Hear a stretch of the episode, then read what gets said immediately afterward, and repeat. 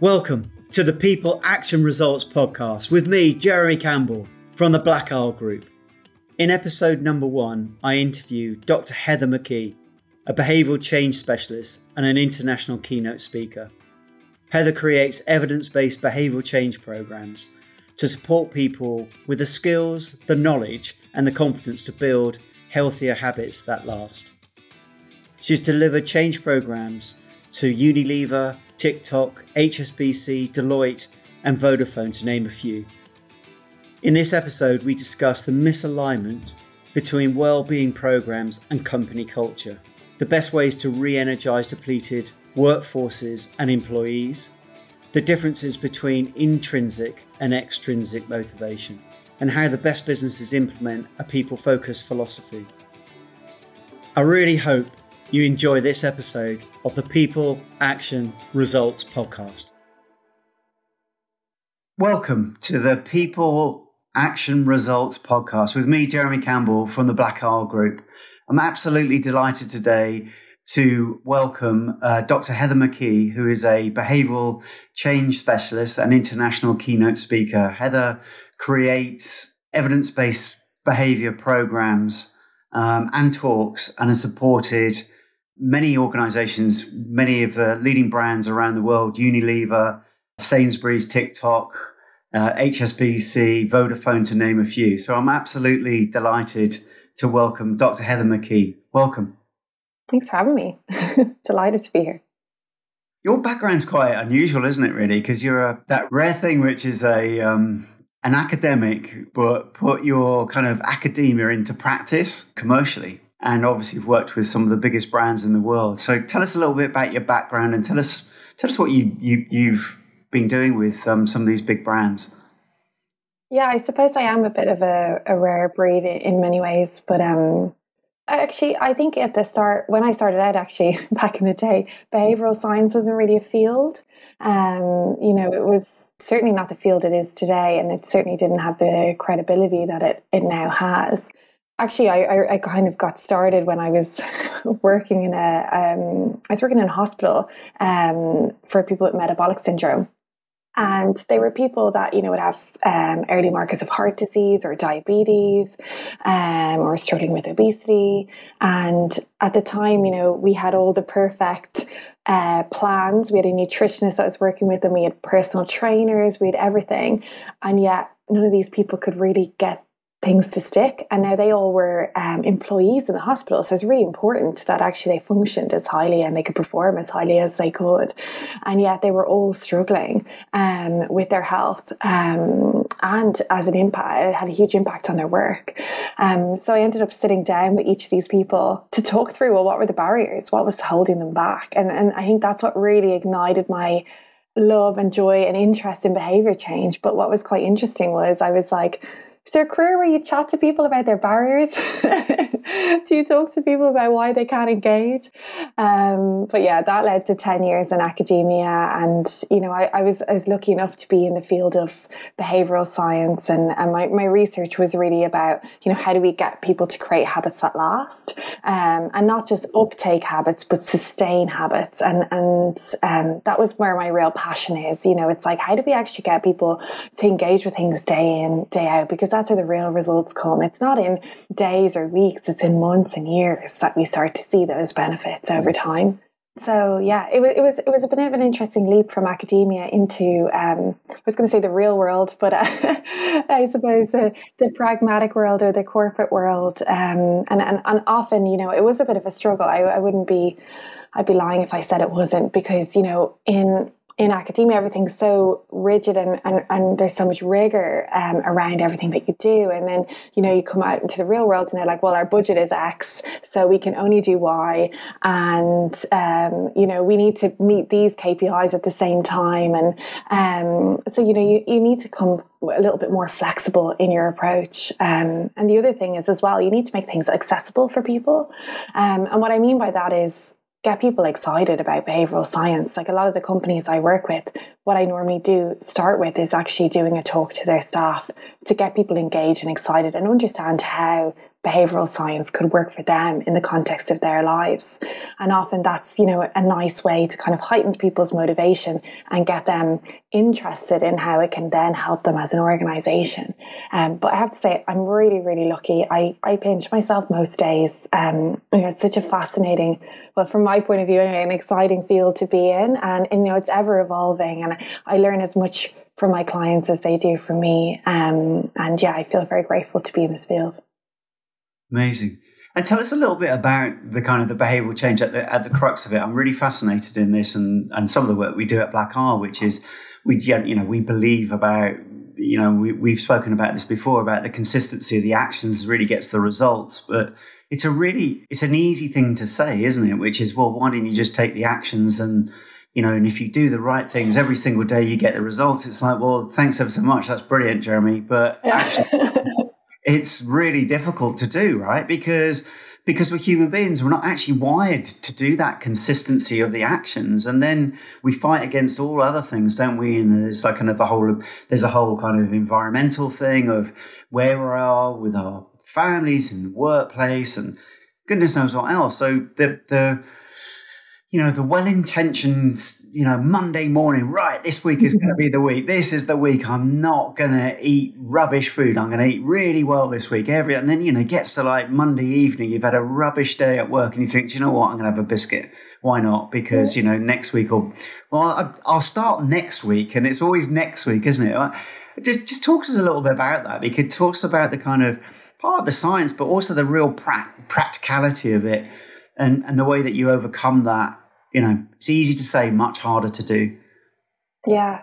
It's really hard, isn't it? Because we come in with such well-meaning intentions, but it's turning our intentions into actions. That's where we kind of fall back. And, you see it every new year as well, that we're like, okay, well, I'm going to give up sugar. I'm going to go running. I'm going to be nice to my other half. I'm going to meet all my targets at work. I'm not going to be stressed. I'm going to be kind to my children. I'm going to give money to charity. And, the funny thing is, the more goals you add in, the more you take away from your focal goal. It's in concept in psychology known as goal dilution.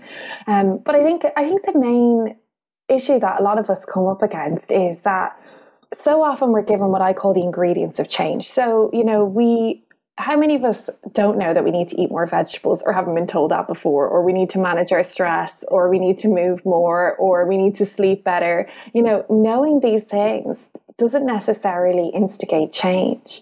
Ultimately, when it comes to well-being programs, it's implementation, not information, that matters. But yet we think that we can educate people, and give people information all of the time. And we're like, well, if I just knew the perfect diet for me, or if I knew the exact exercises to do, or if I only read more sleep hacks, then I'd be able to make the change. But the problem is that we can have the perfect ingredients, but it's actually taking those ingredients and applying them to our life where we're missing things. And that's where behavioral science comes in. I like to think about it as a method in the recipe for health. So it's actually how we take those vital ingredients and actually look at, well, what are the goals? What are the skills? What are the habits? What are the routines that I need to develop in order for them to fit in the context of my life? How can I be resilient against failure? How can I pick myself up time and time again? How can I revise a goal that maybe is a little bit too difficult? And that's often the piece that we miss. It's actually the vital methodology. Because ultimately, if you keep failing, it's often not you that's failing, it's your method that's failing you. And if you can change your method, then change can happen. And that's what behavioral science is all about. It's about the methodology in that process of change. And it's something that we often overlook.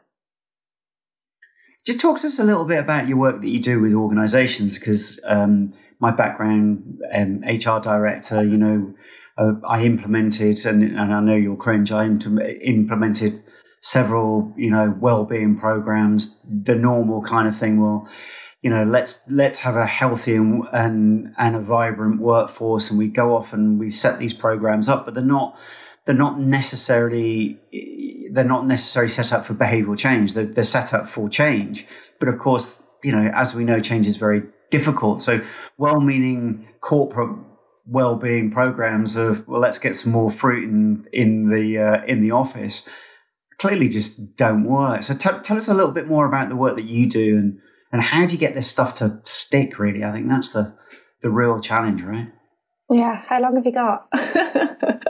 You know, I would say, you know, it's hard, and behavioral science is as much art as it is science, you know, and I think the artistic part is actually working with the values and the culture of the company that you work with, you know, understanding what does well-being mean to that company. You know, a lot of people don't really understand what well-being means to them, what well-being looks like for their employees. You know, what does it mean to be well? What are you actually shooting for? What is your definition of wellness?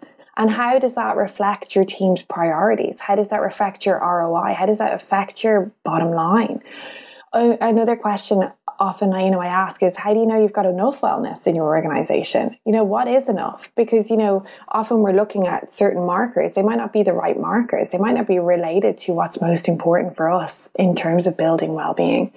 And I think one of the key things really with any organization before we even think or start to talk about well-being is to think about well-being in the long term, not just short term. And there's so much in business that we do this, but when it comes to well-being, we think, okay, well, we'll just do X, Y, and Z, and then suddenly people will be well. And it doesn't work like that. If you want to implement a real well-being culture, you know, we need to it requires an investment that pays off in the long term, and sometimes some sacrifices in the short term. And I think companies, before they even start a wellbeing program, they need to acknowledge that. But then they also need to think about, well, where else in the business have we had to have short-term sacrifice for long-term gain? Because essentially that's what building habits is about. It's about, you know, having those short-term sacrifices. Now we can make them fun, we can make them enjoyable, we can make them easy to do.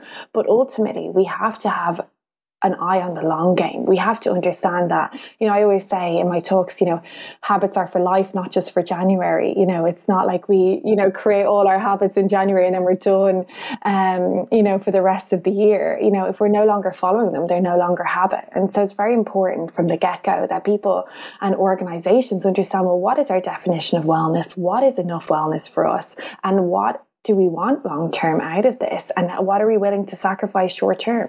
Because it may be that they come to the conclusion that right now we're actually not capable of taking on and committing to a wellbeing program in the way that we wish to. So I think that that's really important. I think it's very important, as Simon Sinek would say, to start with why. And what I mean by that is, why are you doing this wellbeing program? How does it reflect your values of your organization? Because that's often where people go wrong, is they kind of put wellbeing onto their employees, and it becomes just another thing that people have to do in their day, rather than actually working with the employees in a way to actually really understand, well, what's necessary and what's not, and what's relevant and what's not, and communicating a wellbeing program that is fully in line with organizational values and culture is really, really important, because otherwise employees can see right through that, and they see that it's not sincere and it's not genuine. And I think that that's really, really important if we want to create that long-term change, that actually, you know, we start to work with people to understand their definition of wellness, what it means to them, as well as what it means to us as an organisation. Yeah, I think that's fascinating. And just one thing that you said there, which really resonates with the work that we do, is, you know, it's also about, do I want to change, right? You can't change anybody. You can put, you know, to your point, you can put the ingredients together, you can put the methodology together, you can put an amazing programme with amazing communications, but actually I don't want to change. I'm never going to change.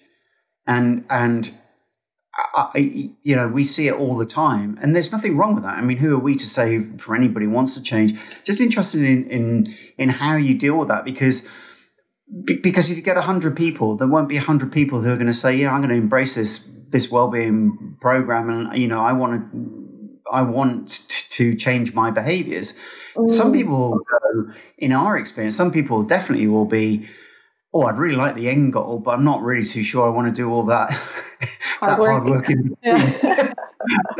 which is often what you get, you know, which, you know, we all do, let's be honest. All of us would love the silver bullet, right? Which is, is there something we can do just quickly? And of course, in our experience, there's not such a thing. It's unfortunate, you do have to do the hard yards as well, right?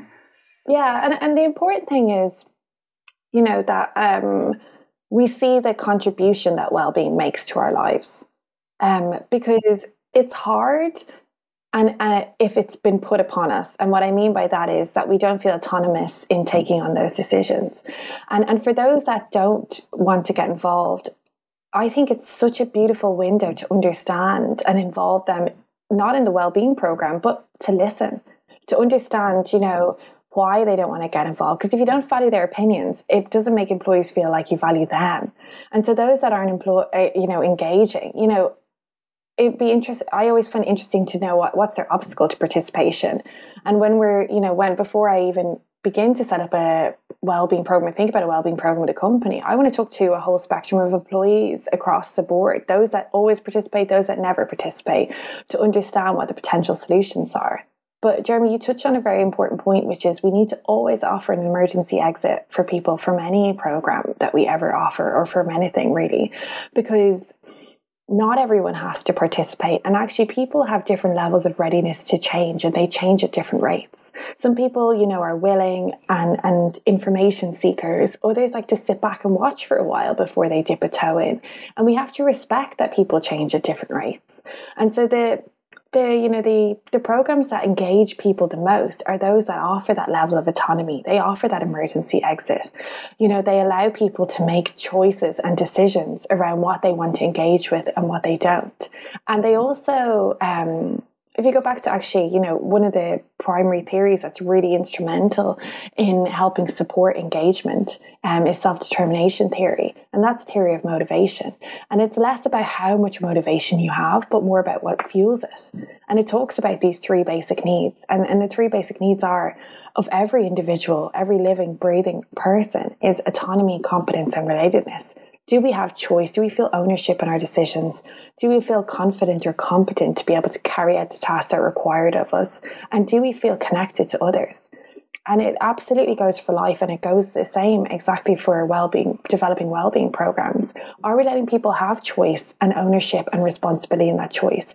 Are we slowly building their competence? Are we allowing wellbeing programs to access people at different levels of competence?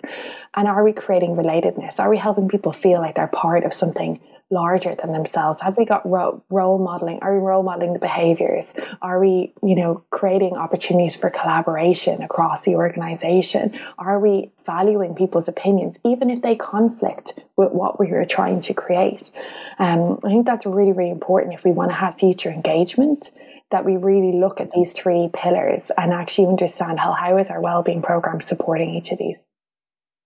Yeah, and again, you bring up the kind of the whole intrinsic drivers that I find fascinating, and the you know, the work that and it's a kind of slight nuance to it, and the way that Dan Pink in his book Drive he talks about autonomy, mastery, and purpose, which is, you know, similar to what you just said, in terms of drive and engagement. And the purpose one for me is really important, which is, do I buy into what this business is doing? You know, if I don't buy into it, and particularly it's sort of just an interesting kind of concept of Gen Z's coming into the workplace, that generation really, really do buy into overall, even more so I think than other generations, not that they don't, of whole purpose. You know, does this organization, does this business, is it going in the direction? Is it's got a set of principles, values that I buy into?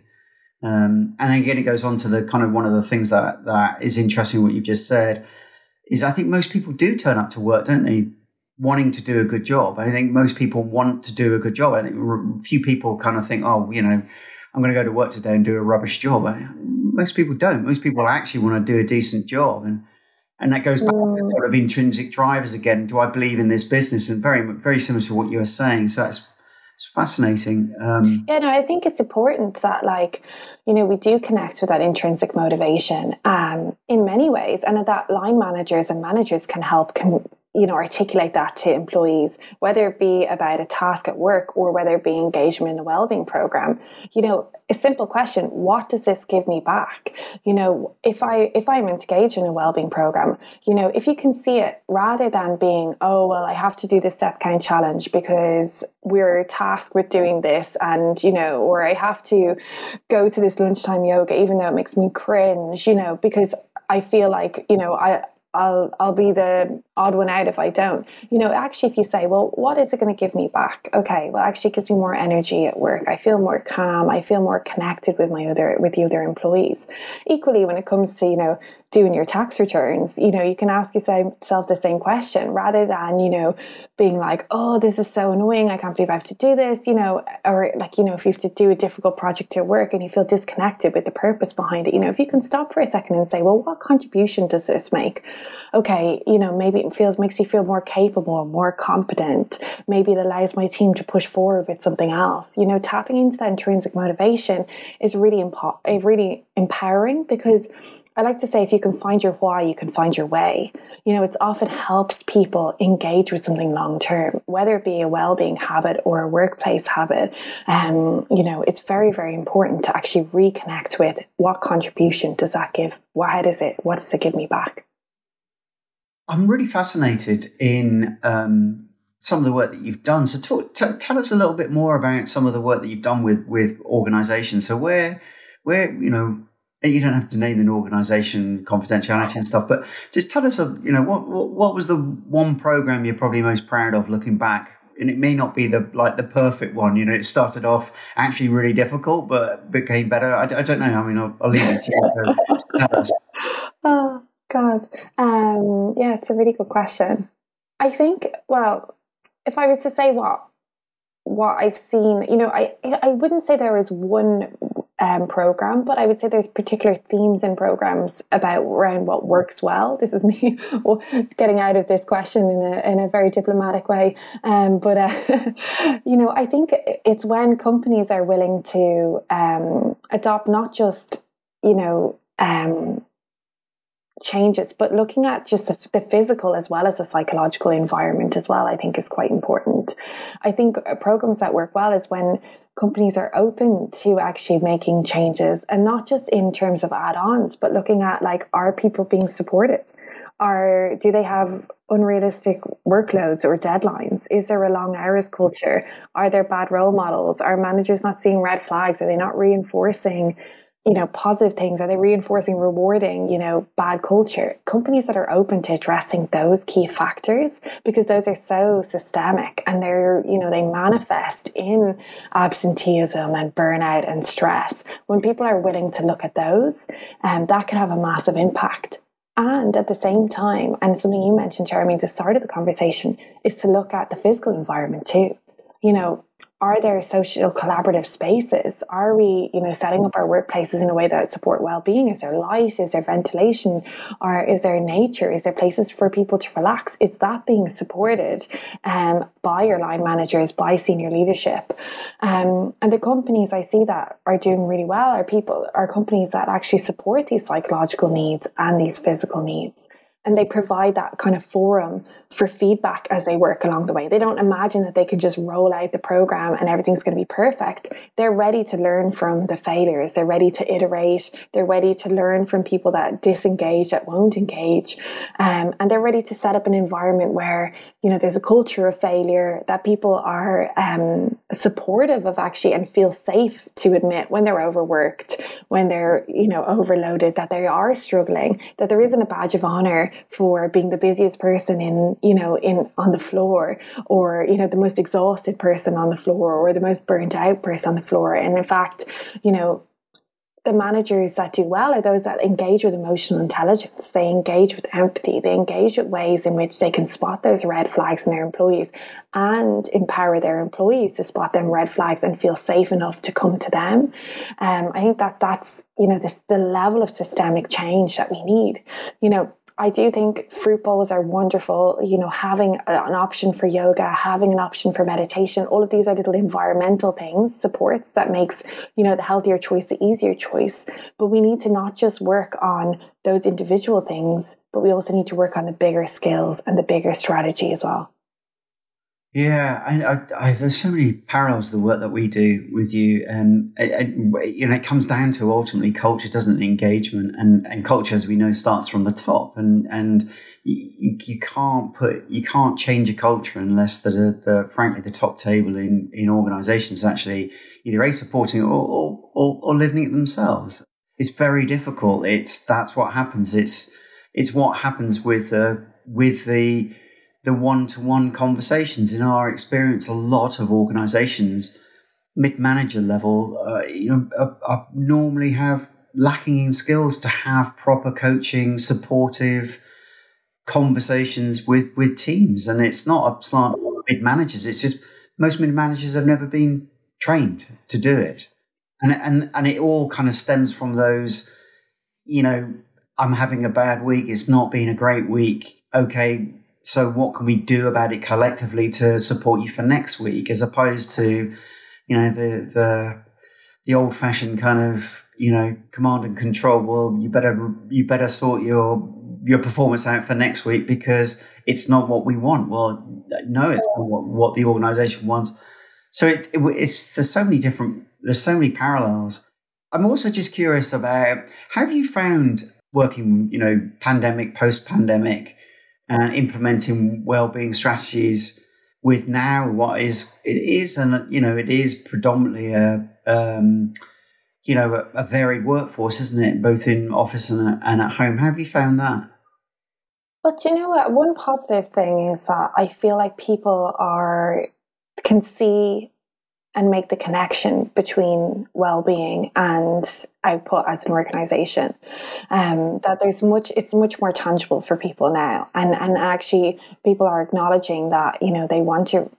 They've got to be dynamic if they want to retain their employees. And they also have to offer them a certain level of support because we're not, we don't operate in isolation. We don't just have one part of us that shows up for work. We need to actually integrate other parts of us as well. And organizations that do that well, that support their employees with their well-being, maybe, with their financial well-being, their social well-being and other aspects actually, are tend to be those ones that tend to thrive. And not just from the happiness from their employees, but that's also translated into the bottom line for the organization. And people that see the parallels with that tend to be the ones that do the best. But the thing is, what we're it brings other challenges. And one thing that a lot of companies are struggling with now is that relatedness piece. So we're promoting autonomy. We're letting people be flexible in their work, and it's important to do that. And where people are showing that they're responsible and they can be trusted at home.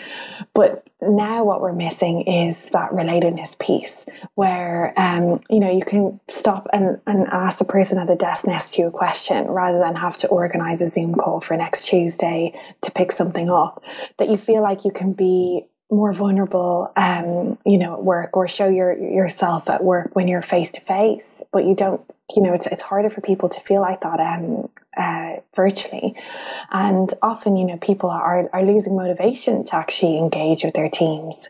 They're also feeling, I was only talking to my father-in-law about this yesterday, they're also feeling that when they come into work that they're not getting enough work done, and actually then things are piling up, when they're in the office and they're not kind of being able to kind of sort through things at the same rate. And, senior level need to be able to, support that, because actually, they need to be able to value that face-to-face interaction and the importance of that on a certain level. And if we can't get that in work, we need to be encouraged to get that in other ways in our lives, because our social health is one of the most important facets of our mental health, our physical health.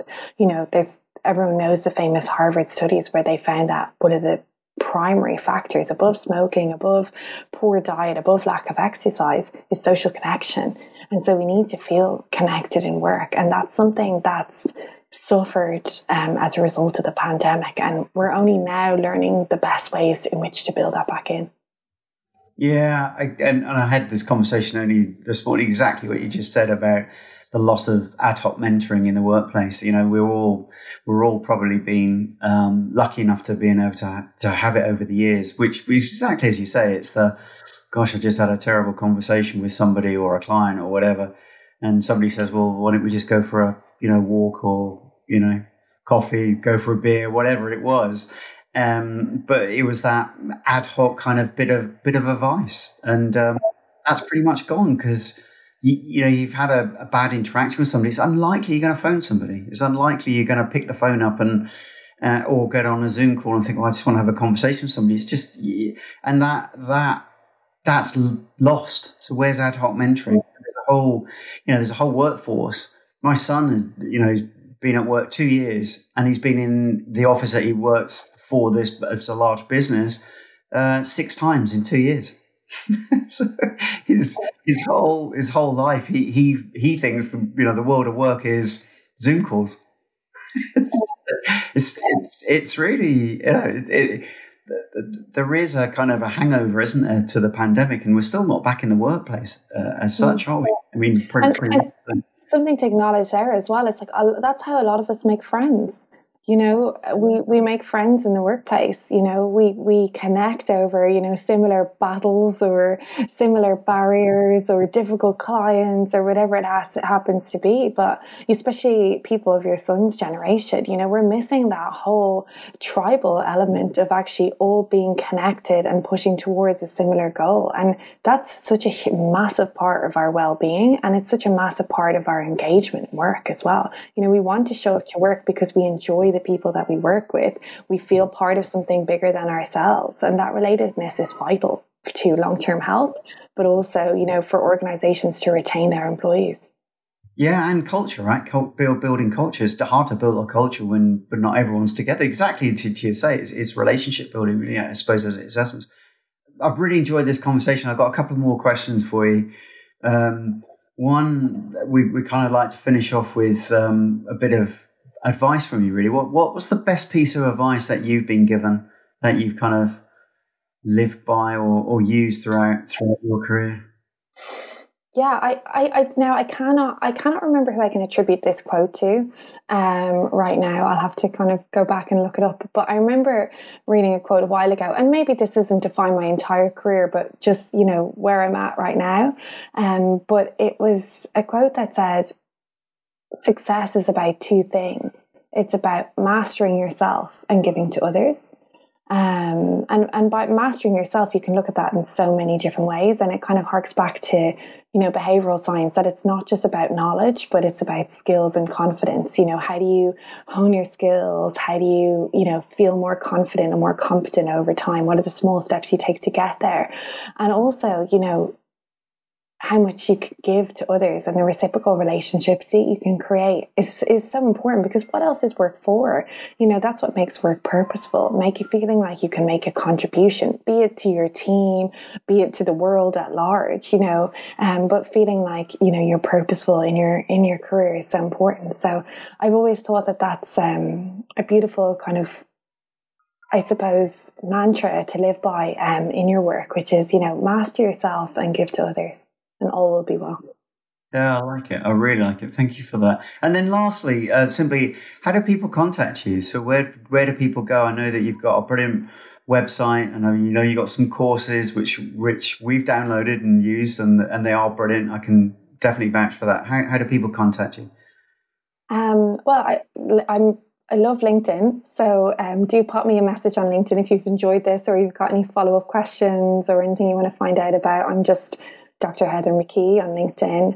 And then my website is drheatherspeaks.com or drheathermckee.co.uk. I've got lots of different ways you can contact me, depending on what you're looking for support in, what resources you're looking at. But I do, I love meeting people on LinkedIn and finding out more about the challenges that they're struggling with at work. I'm constantly just, trying to gather, and understand more about people's barriers and what's getting in their way. So do drop me a message on LinkedIn. Let me know how you're getting on, what's going well in your workplace, maybe what you're struggling with. I'd love to hear. Brilliant. And look, thanks so much for being on the podcast. I really, really appreciate giving up your time. Thanks so much. Thank you, Jeremy. I've really enjoyed it. I really hope that you've enjoyed this episode of the People Action Results podcast with Dr. Heather McKee. For more information, please visit blackislegroup.com and follow us on our LinkedIn page, the People Action Results Podcast. This is Jeremy Campbell from the Black Isle Group. Thanks for joining us, and I really look forward to catching up next time.